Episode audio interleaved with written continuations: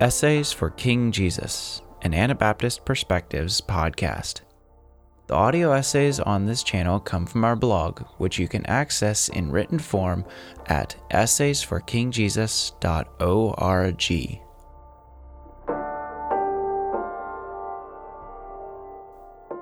Money Modesty and Body Modesty. Written by Marlon Summers. Narrated by Benjamin Good. Money modesty means we don't display, flaunt, and call attention to our riches or social position through what we wear. Body modesty means we don't display, flaunt, or call attention to our bodies, especially in ways that highlight sexual appeal. Our primary call, as expressed in scriptural texts on modesty, is to adorn ourselves with a gentle spirit in the inner human and with generous good works toward those around us. Modesty of money and modesty of body are to support these aims. The texts I start from address women in particular, but the principles apply to men as well. They call for modesty, but focus on the surpassing value of God likeness. 1 Peter How should believing sisters relate to their unbelieving husbands? This is the question Peter answers most directly with his words on modesty and Christian adornment. His answer forms part of a much larger discussion. How do we who belong to Jesus relate both to each other and to the unbelieving world around us? As free people who are slaves of God, we honor all people, do good where we can, and follow the example of Jesus in suffering love. Peter fleshes this out for a variety of relationships Christian to emperor, slave to master, wife to husband, husband to wife, or each believer to each believer. Respectful and pure conduct may win a sister's unbelieving husband to the word, Peter says. She should submit to him in honor while showing him the better life offered by Christ. He continues, Do not let your adorning be external, the braiding of hair and the putting on of gold jewelry or the clothing you wear, but let your adorning be the hidden person of the heart with the imperishable beauty of a gentle and quiet spirit. 1 Peter 3, verses 3 and 4. This is the example of the courageous holy women of old, such as Sarah. The call is to exhibit Christ through what is here called a gentle and quiet spirit.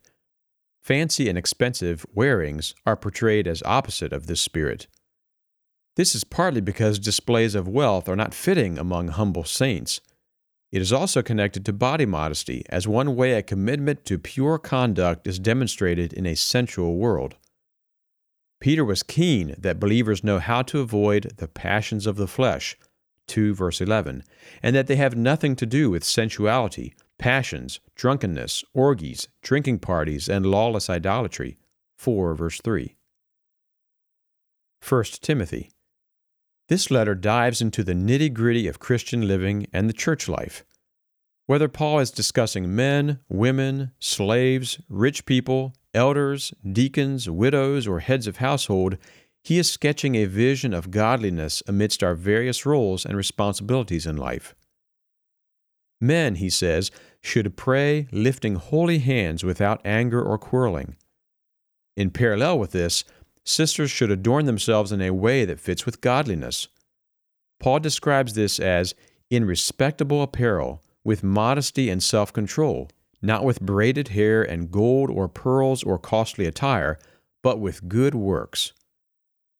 While those words are directed to sisters, the themes are ones that 1 Timothy applies to all believers. Everyone should be engaged in good works, which are mentioned repeatedly in the letter. Self control or sensibleness, sophronisune, is listed in the qualifications for an overseer. Interesting enough, even the adjective for a woman's clothing, respectable, kosmion, is listed as a qualification for church leaders. Money modesty and good works. Expensive clothing and accessories figure large in both passages. Christians don't just avoid such things because they don't want to show off their wealth, but because they have better places to focus energy and resources. Good works refer to the work of accomplishing good, not to the works of Torah discussed in Romans and Galatians. While good works include what we might call charitable giving or volunteering, they also encompass the work of our daily lives. When we think of good works, we should recall Dorcas of Joppa, Acts 9, verses 36 through 42. We should remember that God will reward us for everything good, whether it is done as a slave or a free person. Ephesians 6, verse 8. Within 1 Timothy, we have the examples of bringing up children, showing hospitality, washing the saints' feet, and caring for the afflicted. 1 Timothy 5, verse 10. The rich in this present age are to be rich in good works, generous and ready to share. 1 Timothy 6, verses 17 and 18. Honoring God and blessing others through our work is the primary ornament. Money modesty plays a supporting role. Throughout history, Christians have employed various forms of simple dress. We can think of the habits worn by various orders of monks and nuns. Closer to our context, Anabaptists and Quakers have often prized plain dress. While so called plain dress often becomes more about group identity than money modesty, and often loses touch with economic reality, we should remember its original spirit. We should think carefully about how to be plain in our context wearing clothing that does not require an undue amount of money or energy and that does not attempt to keep up with or surpass the Joneses in our lives. Factories and machines have changed the way clothing is made and made clothing much cheaper. Ordinary clothing today often has features that would have been quite expensive and luxurious a few centuries back. However, those who want to show their wealth through clothing still find ways to do so body modesty and respect. Body modesty is a topic that is, on the one hand, widely ignored in the American church. Christians are routinely clothed, unclothed, and decorated in ways that display far more of the body than is fitting for those who profess a resolute monogamy. Sexual love is for a husband and wife, and this fidelity is not to be breached by flirtation or fantasies. Wearing respectable apparel with modesty and self control means our clothing is adequate, discreet, and not sexually stimulating. On the other hand, discussion of modesty is sometimes used to shift the blame for lust and fantasies away from the one indulging in them. Specifically, men are tempted to blame their inappropriate thoughts on women. In its worst forms, this treats womanliness and feminine beauty as itself a problem while justifying lust and objectification. Jesus addresses men and warns them that looking in order to desire is adultery in the heart. This teaching is sometimes perverted to mean that when a man looks in order to desire, this is, in general, the woman's fault. Let it be said bluntly that body modesty does not mean, and cannot mean, the total obscuring of all that creates the attraction between the sexes. If a woman dresses with modesty and self control, it does not mean that men will not find her attractive. A man must honor a woman by interacting with her as a person and by a resolute rejection of thoughts that do not befit his relationship with her. Her femininity is no excuse for looking in order to desire or any other dishonor. This is true regardless of whether her clothing meets his preferred specification of modesty or not. Scripture does not lay out precise details of propriety regarding body modesty. Passages in the Old Testament speak of the disgrace of uncovering the thighs and other body parts, but there is no precise biblical definition. Cultural perceptions have varied. Some have argued that women's faces should be veiled for the sake of modesty. I will simply say that this seems to me distorted. Asking someone to cover their face feels to me like an insult to their personhood it feels like treating women as a problem rather than honoring them as sisters and fellow heirs of the grace of life.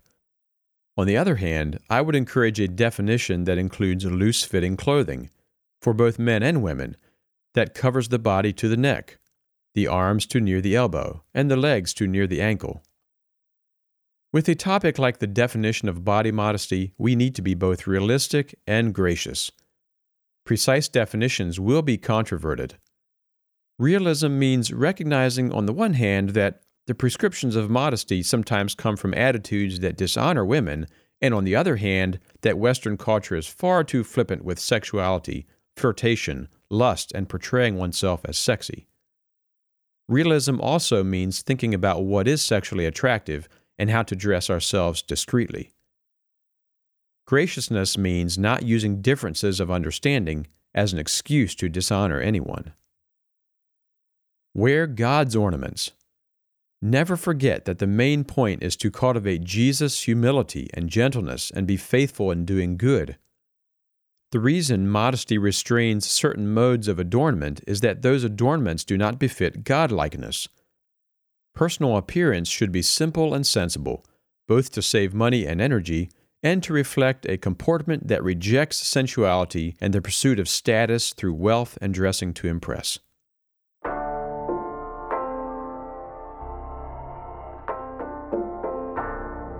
Marlon Summers serves various roles with Anabaptist Perspectives and also works for Kingdom Channels in finance and communications. Marlon and his wife Meredith are raising four children in southeast Tennessee. See more of Marlon's work at www.marlon.work. Thank you for listening to this episode of Essays for King Jesus by Anabaptist Perspectives. For more media resources or to support our work, visit essaysforkingjesus.org or anabaptistperspectives.org.